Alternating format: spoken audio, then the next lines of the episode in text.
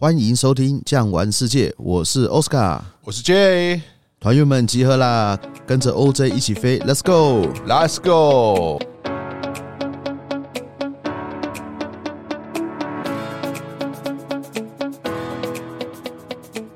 呀啦呀啦，呀啦呀啦，所以你知道呀啦呀啦是什么意思吗？哎，这该不会是我们这次要去的国家的主要的用语吧？没有错，埃及呀啦呀啦就是走了。哦，走了走了，它算是一个讲阿拉伯语的国家喽？没有错，去到埃及你要学几句话，大概要懂。第一个叫亚拉亚拉，走了走了。啊，另外一个呢叫哈比比，哈比比什么意思？亲爱的。还有另外一个谢谢，叫修克朗。对，他们哈比比不是只有男对女哦，女对男哦，男对男也可以。OK，所以算是一个很 friendly 的招呼方式。对对对对。埃及是一个很不一样的一个这个所在，像我们之前有介绍过土耳其，土耳其它也是穆斯林，埃及它也是穆斯林，是的。但是如果以保守程度来讲的话，埃及真的相当保守。哇，它算是人类的古文明吗？对，因为哦，其实埃及来说，现在的埃及人比较类似好几个民族的算是混合体，比如说他们有当时。第三次十字军东征落海的那些白人的孩子，所以他们有白人的血统，然后还有本来古埃及人的一个这个血统，还有后来征服他们的阿拉伯人的血统，还有更后来征服他们的土耳其人的血统，所以他们是很多元文化。如果说以文明的一个存续来说，当然中国的文明是存续的最好的，但是如果以这个悠久度的话，我们可能不及埃及，埃及的文明。可能不止五千年，因为古埃及的文明有分为所谓古王国时期、中王国时期、是新王国时期、希腊罗马时期。为什么会有希腊罗马时期？因为埃及的北边，意大利也就罗马征服了这边，所以进入所谓希腊罗马时期。所以它的文化是相当的复杂了。这样，我们也好久没见面了，你是不是也刚出门？是啊，是啊，是啊。你去哪了？去了一趟这个荷兰郁金香的花园。Keukenhof 嘛，对对对，很漂亮哦。因为天气回暖的关系，所以整个花呢非常的颜色缤纷。再来呢，整个气候也非常适合旅游，所以这次我们的客人们大饱眼福，相当满意。对，后面我们的官网会有一些照片呢，提供给大家稍微看一下。哇，但是真的，客人有说到这个亲眼去看啊，跟照片来讲还是差非常多的。当然，那我也刚回来，我们好久没见面了。是啊。以前我们疫情天天见面，天天打电话，现在见不到面，哎，突然有一种解放感，不是失落感。OK，Anyway，我刚从埃及的对面意大利回来，哇，意大利呢跟以前还是一样，非常的一个漂亮，然后呢人山人海，popular，但是客人去了以后也是很开心，是除了它漂亮的古迹风光以外，shopping 买东西大家也是买的很开心。OK，那我们现在把这个主轴啊。放回我们今天的这个重点，埃及。我相信啊，我们很多长城线的领队，可能刚开始第一个接触的团，很容易就是埃及或者是土耳其，因为这边相对带团比较稍微容易一点，因为这边会有中文盖，中文的导游，埃及人讲中文，但是有的时候去哈，不是中翻英哦，是中翻中，所以他们算是来我们华人世界学了一些中文的当地的地配向导这样子。他也不一定到华人世界，在开罗大学里面，他们就有很好的中文系。那因为埃及这个地方，它本身它就是一个很需要贸易观光的一个所在，所以也很鼓励啦，他们的老百姓啊要学会多种语言。OK，所以我们到那边一般就会有一个中文的一个这个导游。那我觉得也蛮好，为什么？因为我们跟他们可以直接沟通。可以真正的很深入的了解埃及的一个文化、历史还有进程。那这样，我想请问你一下，每个领队都会有一个梦想了。是，那你在真正入行之前，你有没有最想去过哪些地方？哦，在入行之前呢，当然了，我们是很幻想，像是瑞士的高山啦，或者是这些古文明啦。但是真的啦，有这么样一个传说，是说假设啊。你全世界呢，离开你的家乡只能去一个地方，那么你一定要选择呀，要去到埃及一趟。别的地方不说，你一定要走一趟埃及。没错，像是我小时候最想要去的国家有三个，一个叫瑞典。为什么是瑞典呢？因为诺贝尔嘛。我从小听我爸爸给我买的一个录音带，那个瑞典的这个诺贝尔发明的炸药，是瑞典是我最想去的一个国家。那第二个呢，就是现在战争的主角俄罗斯，因为呢小时候看太多美国跟苏联呐两边的那种谍报的电影有没有？所以呢是想要去苏联，现在变俄罗斯。那第三个也是我最想去的，就是埃及。那为什么会想去埃及呢？因为埃及它相当的一个神秘，而且呢有相当多的文明的一些这个部分，让我们很向往。而且呢还有两个作品，应该是我们那个年代的人呢。认识埃及，第一个是很多这个女孩子有看过的一套漫画书啦。这一套漫画书叫做《尼罗河的女儿》，这个算是我们童话经典哦。这也不是童话，漫画经典哇！这个是最近韩剧不是很爱穿越嘛？然后后来变陆剧爱穿越嘛？啊，难怪我想到了，我想要去的地方是希腊雅典。雅典，因为我是看《圣斗士星矢》啊。哦，对对，小宇宙，对不对？对对对，OK。那我要讲尼罗河的女儿，她就是有穿越的剧情。我本人是没有看过，但是呢，我在刚开始入行的时候带埃及团，每个团员，尤其是女生，都跟我讲这一段历史啊。所以她算是穿越剧始祖了。对，穿越剧始祖漫画。然后第二个作品，我相信大家都有看过，布兰登·费雪演的《神鬼传奇》，这个算是一个。早些年这叫什么考古啊，或者是动作片？对对对对对对，那个圣甲虫啊，还有那个他们的大祭司硬和田呐，还有那个女主角之一啦，安娜苏纳姆啦，安娜苏纳姆有没有？一听到那个，感觉木乃伊就出来。所以我那个时候非常受《神鬼传奇》的一个影响，所以我那时候发誓，我一定要去过埃及一次。果不其然，你看命运为你的铺设了一条美好的道路。我现在应该去了十五次了，所以你算是在埃及住上一阵子了。也不是啦，就是刚开始带团那个时候嘛。然后感谢前东家老板给我的一些机会，所以呢，我去了这个埃及很多次。那埃及这一个地方，先跟大家稍微介绍一下。埃及这个地方呢，老百姓其实大部分百分之九十九的老百姓来讲，都还蛮淳朴。哦，所以算是一个很传统的农业国家。对，埃及其实有一个讲法啦，埃及这个词啊，Egypt，这好像是他们的古语里面玉米的意思，就是说这边啊可以种出来非常多的作物，但是这个是相传，这个没有非常的一个正确的讲法，只是说这有一个说法是这样子说，所以它是一个非常富饶的一个地方。那这样应该知道，我们埃及有一条河流吧？这一条河流是他的母亲之河，是什么河？就是那一条尼罗河嘛。的女儿，对，就是那一条尼罗河。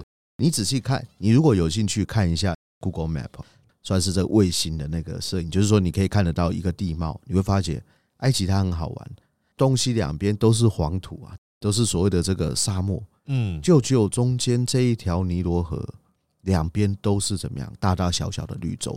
对，早些年还会泛滥嘛，对不对？当然，但是就是我们啊，这个行程里面有一个很重要的点，我们会去叫阿斯旺雅斯文高坝建立起来之后，对，然后尼罗河就再也不泛滥。是是是，所以这个也是我们行程中一个很重点的一个精髓。当然哦，这一个行程去了雅斯文高坝了以后，我可以这样子跟大家讲，就算是你们到开罗，也就是他们的这个首都开罗，你都会觉得。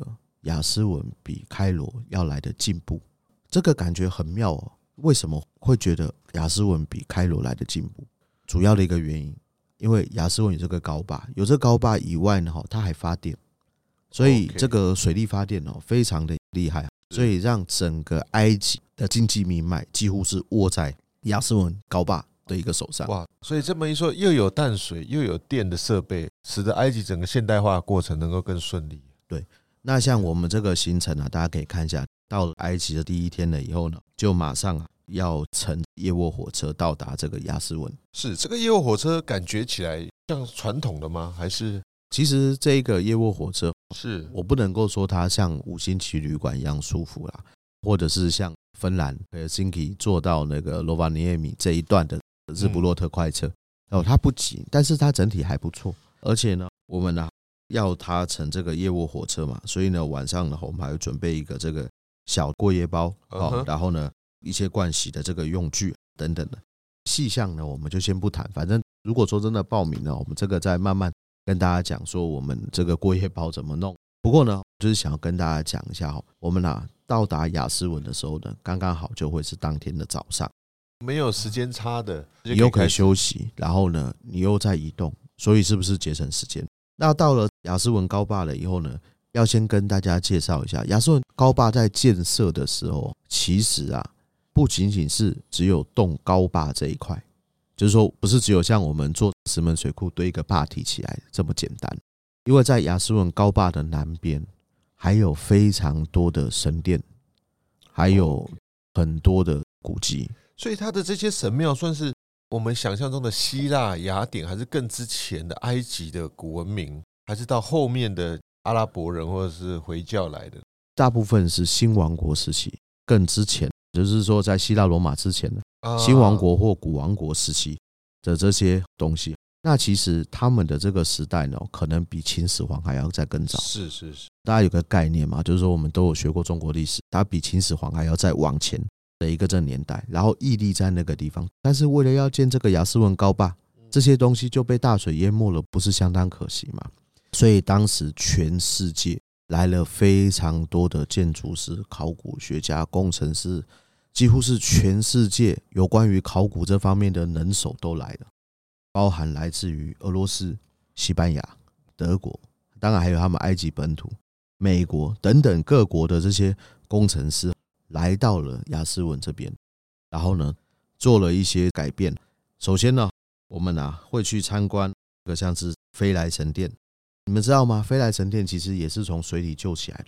哇，这个好像我们以前那个长江三峡大坝有没有建起来之后，它底下这些古迹古城一样移开来，所以算是一个现在的文明跟古文明的一个交错融合。没错，人类啊。要发展的过程当中，还是把这些的东西保留下来的。我个人是这样子觉得啦。你可以把这个东西啊保留下来呢，这也是算我们对历史的一个负责啦。对，其实像大陆就很可惜啊，比如说有一个算是阴间的城啊，叫丰都嘛，真的有这个城，但是真的也就淹在这个三峡大坝。没错，它整个城因为规模太大了啦，对，它建不起来，无法无法。对，但是他在这边救了很多神殿哦，比如说像飞来神殿。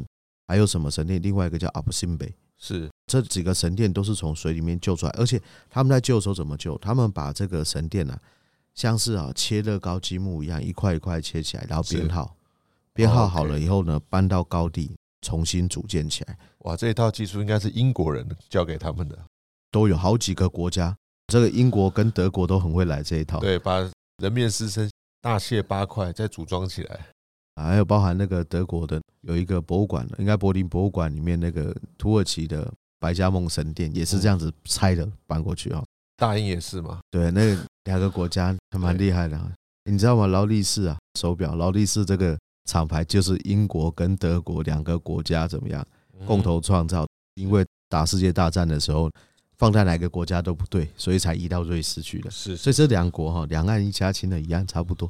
OK，好，那我们呢就讲到说雅诗文高坝的一个经济价值。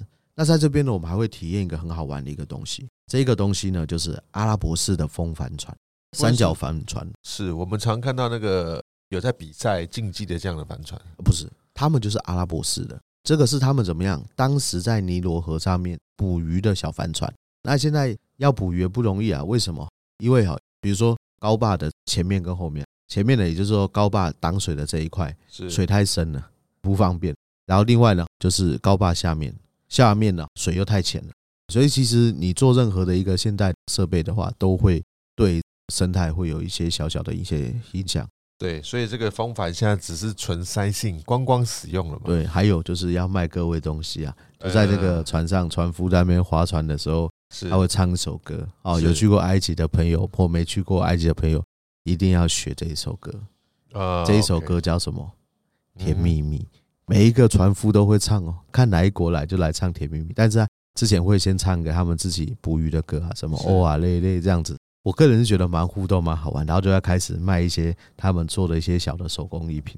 OK，那都不贵啦，那就是买的话就是好玩，然后帮帮他们，那个是一个很有趣的一个这个行程哦。然后呢，那边的埃及的天气其实相对来说了，啊，一年四季都蛮稳定的。埃及之所以可以富饶起来，就是这一条尼罗河，不然的话其实不太下雨。了解，我们现在看到的现在的埃及已经是崭新的风貌了。对，他把这些传统原始保留之外，还带上我们现在观光客的元素。没错，没错，还带有阿拉伯的风情。对，想请教奥斯卡，我们现在去看埃及，这样算是一个什么样的宗教国家？还是它是跟土耳其一样宗教开放，还是有自己属意的主流宗教？这个就我刚刚跟这个 J 讲过哈，他们都是穆斯林，是那两边呢也都是逊尼派为主。嗯哼。但是如果以宗教的开放程度，我们不要用虔诚这两个字哦，虔诚是虔诚，开放是开放。是土耳其比埃及开放太多了，埃及还是相对保守。你会在土耳其看到，比如说他们女人都不包头了，嗯，但是你在埃及你会看到他们女人还是包头，是，而且他们的这个衣服啊，他们还会穿相对比较长版一点哦。为什么会穿比较长版？因为各位知道，这个欧洲或是阿拉伯女生的身材的曲线是凹凸有致。他们用长版的衣服把他们女性的这个身材线条把它挡住，这有很多原因呐。那其中一个原因当然就是不要引起当地男人的一些遐想，这个是他们相对的一些保守，不会像这个欧洲的女生穿这个，比如两节式啊，露腿露腰，他们是不会。OK，而且呢，甚至在这个时间呐到的时候，比如说他们一天不是要做五次的这个礼拜，时间到了就去做了。所以跟我们想象中那个旧约圣经摩西过红海的这一些，算是基督宗教这些没有关系了。如果以整体来说的话，埃及的八十趴是穆斯林，二十趴是其他宗教。那在埃及的西北边有一个城市叫亚历山大，是亚历山大这边有相当多的东正教教徒，算是传统天主教的分支出来。对。这个应该是基督信仰，就是在这边。那他们称自己也是称自己为旧教，而不是称为新教、东正教。那那个当然就是跟罗马帝国当时留下来的东西是有关系。从宗教就可以知道，埃及是一个整个文化或者是他的思想算是蛮多元的哦。对，其实我个人觉得，埃及某个程度上还蛮包容。他们宗教自己保守归保守，但是因为它自古就是一个观光客多的地方，是。然后它的。宗教，你看它又有东正教、穆斯林，包含现在还有佛教徒，是啊，也有开始越来越多的年轻人变成所谓的这个无神论者等等，还有呢一些这个外国的人来这边开一些旅游公司，尤其是在东部红海那个地方，一些潜水艇啊什么的，那个都是俄罗斯人哇，所以它的经济也受到很多其他欧洲国家、世界各地的这些的企业进驻了。讲到这个，还有个点就是说，他们自己考古，虽然说他们古物很多。但是他们自己的技术没有那么先进，是这个比较遗憾了。所以他们也要招募非常多的外国考古队。像现在刚挖到了另外一个，呃，你们可以去看一下那 Discovery。我对埃及是有些情怀，所以我有时候都会注意看这些东西。这个 Discovery 里面，他们又挖到另外一个算是类似法老的墓。那这一次挖到就是西班牙考古队挖到比较新的开发出来的，对，但是还没有展示，因为还在挖哦。但是这些墓都蛮可惜的啦，是挖着挖着怎么样，就会发现他们其实已经被挖过了。哦，已经有人盗墓过了。对，我现在可以跟大家讲一下为什么这些坟墓会被盗。这样应该知道嘛？去埃及的话，一定都会去金字塔。对啊，伟大的金字塔一定要来朝圣一下，人类的算是工艺奇迹啊。对，金字塔的建造有很多的讲法，有人说是用缓坡拉上去，然后有很多人说是直接。把一个山丘往下挖，哎，不是说外星人做的吗？那个也是有这个说法，是是，对，但是不可考嘛。哦，所以呢，如果以比较理性的一个想法的话，可能是这些做法建成的。是，那 J 告诉我们，金字塔是什么作用？金字塔是他们祭拜还是典礼的仪式，还是他们的墓穴啊？对，还是多功能的呢？刚刚 J 讲的都有可能，其实没有分得太清楚。我必须要这样跟大家讲。为什么？因为挖进去了以后，每个都是法老的墓啊！法老的墓在哪里？哦，就要找到他的墓穴。好，有一个一个的房间。那法老的棺材在哪里？全部都找不到。那有些人讲说，哦，因为已经挖过盗洞被搬走，这是一个说法。但是真的是这样子吗？以前也没有办法摄影，也没有云端，也没有监视器，呀呀呀，对，所以很难去很确认的讲到底发生了什么这个事情呢？不过呢，我们就以一个最可能的一个讲法来说它，它就是一个墓穴，法老的墓穴哈。那现在的这个金字塔呢，其实跟古代刚建好，也就是大概在古王国或中王国时期建好的金字塔长得是不一样。你看我们现在是光光秃秃的，对不对？这个算是一个远看的话，就是一个石头建的四角锥体，然后好像有阶梯状，因为是石头叠起来，所以大家可以在那边爬来爬去。哎，对了，各位亲爱的听众，你们去埃及的话，不要去爬那个金字塔外缘，还是有危险的。是。那现在的整个金字塔的导览呢，算是我们的旅游是怎么样进行？从哪个方向？让我先把这个部分介绍完。是金字塔呢，在古代的时候，它并不是长这个样子。其实我们现在看到的金字塔是已经风化过的。在古代的时候啊，金字塔呢，它除了这个层层叠叠的石头在里面以外呢，外面呢还铺上了这个白土。还有像类似洋灰的东西，所以它是一个很完美的一个四角锥体，而不会有这个坑坑巴巴的感觉。所以它不会有阶梯状咯，它是一个光滑曲线状。古代的时候不会。然后你再仔细看，在这个金字塔的最上缘，你有没有觉得好像头都被切掉一点点？为什么？是，是不是风化的关系啊？不是，这个是怎么样？东西被偷走？为什么？如果有看过那个《神鬼传奇》的话，你看到有一幕啊，就是他们呢。要从这个金字塔底端把一个大钻石搬走，用钻石的话可能就是浮夸了一点，但是以前金字塔顶端最顶的那个部分呢，会用黄金打造。哇塞，真的算是金碧辉煌哦。对，然后嘞，我刚刚不是说整个金字塔会用白土洋灰把它弄得很漂亮吗？光滑面。为什么光滑面呢？因为要把法老啊，他这一辈子的攻击全部都怎么样？用象形文字，埃及古埃及的象形文字把它记录在上面，代表说哦，这个是某个法老的墓，他的攻击、他的事迹等等。是是。但是你们知道哈，每一个王国呢，它都一定会有这个算是兴盛跟衰败的时候。对。我兴盛的时候，我可能可以派兵，我可以派军队在这边驻守。是。但是久而久之，我这个军队慢慢的没办法负荷，我没有办法再派军队来守了以后呢？这个地方呢，就会变成一个非常显眼的盗墓目标。这个应该可以了解嘛？以前呢，也没有 GPS，也没有导航啊，但是没有关系啊。我这个盗墓贼骑着骆驼啊，走在这个沙漠上啊，几十公里以外就可以看得到这一个闪闪发光，就像是在沙漠上的珍珠一样。所以就开始盗墓。所以你有没有发现一件事情？金字塔它其实建造的年代大概就是在古王国跟中王国。新王国跟希腊罗马时期就再也不见金字塔，劳民伤财吗？还是以前的这个法老就是神呐、啊，他不会管下面劳不劳民、伤不伤财啊。OK，因为各位知道，他们埃及不是会做木乃伊吗？他这个木乃伊做好了以后嘞，就是要期待有来世嘛。那你要想想看，他为什么大家要投这个金字塔？因为里面太多宝贝了嘛，有可能有那些珍珠、钻石。很珍贵的这个器具，我们可以讲到一个这个法老，他的名字呢哈叫做图坦卡门。哦，OK，非常有名的图坦卡门的墓其实并不是金字塔，它是在帝王谷。之后我再跟大家讲一下。我先给大家讲个概念，就是说图坦卡门他其实是一个被遗忘的法老。为什么被遗忘的法老？因为他太年轻就死了，他连他的棺材都不是为了他打造的，他的棺材呢哈是先为他妈妈打造的。结果他死在他妈妈前面，所以呢，在这个棺材的外面直接一样白土洋灰又涂上去了。是，然后呢，直接用雕刻的方式呢，把他的名字雕在外面。他的事迹，他很年轻就死了，所以他是一个被遗忘的法老。是，所以这个盗墓贼盗来盗去，盗来盗去的，忘了盗他的。结果呢，他的东西被拿出来了以后，变成开罗的埃及博物馆嘛，算是最完整的呈现。对，开罗的那个。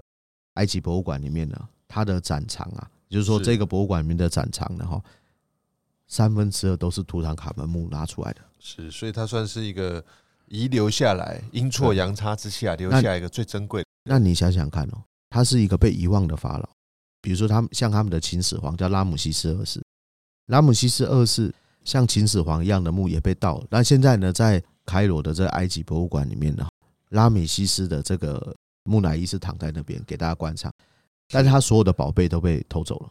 那你想想看，如果他的宝贝没有被偷走的话，我看了、哦、开罗的这个埃及博物馆啊，要建三倍大才放得进去，应该是更金碧辉煌，因为它的功绩跟它的名声更响亮。像是这有去过土耳其嘛，应该就知道这个拉美西斯呢，跟一个西台的铁器王国西台王国，对吧？还打过仗，对，没错。然后互赠泥塑板嘛，然后两边的国王都低不了头嘛。结果呢，第一次的夫人外交。我的皇后跟你的皇后两个开始外交，互递泥塑板，然后写出象形文字，停战条约。那停战条约里面包含引渡啊，也就是说我这边犯罪，你那边犯罪，两边的这个犯人还要引渡，所以他当时的文明是相当相当的一个高的。是 OK。那么呢，在这个过程当中啊，我们的奥斯卡跟我们呢、啊、聊聊上集的埃及。那等一下我们下集啊，聊一些比较生动有趣的，比方说吃什么，玩什么。还有什么样的活动在埃及可以进行的？对啊，刚刚是讲了这个比较有点历史了。其实我们这个埃及最好玩的一个地方，就是要坐我们的尼罗河游船。下集再跟大家介绍。是上集呢，行程到这边告一个段落。如果呢喜欢内容，请记得订阅，也欢迎留言告诉我们你想听的国家主题。感谢收听，我们下期见，拜拜，拜拜。本节目由巨匠旅游制作播出。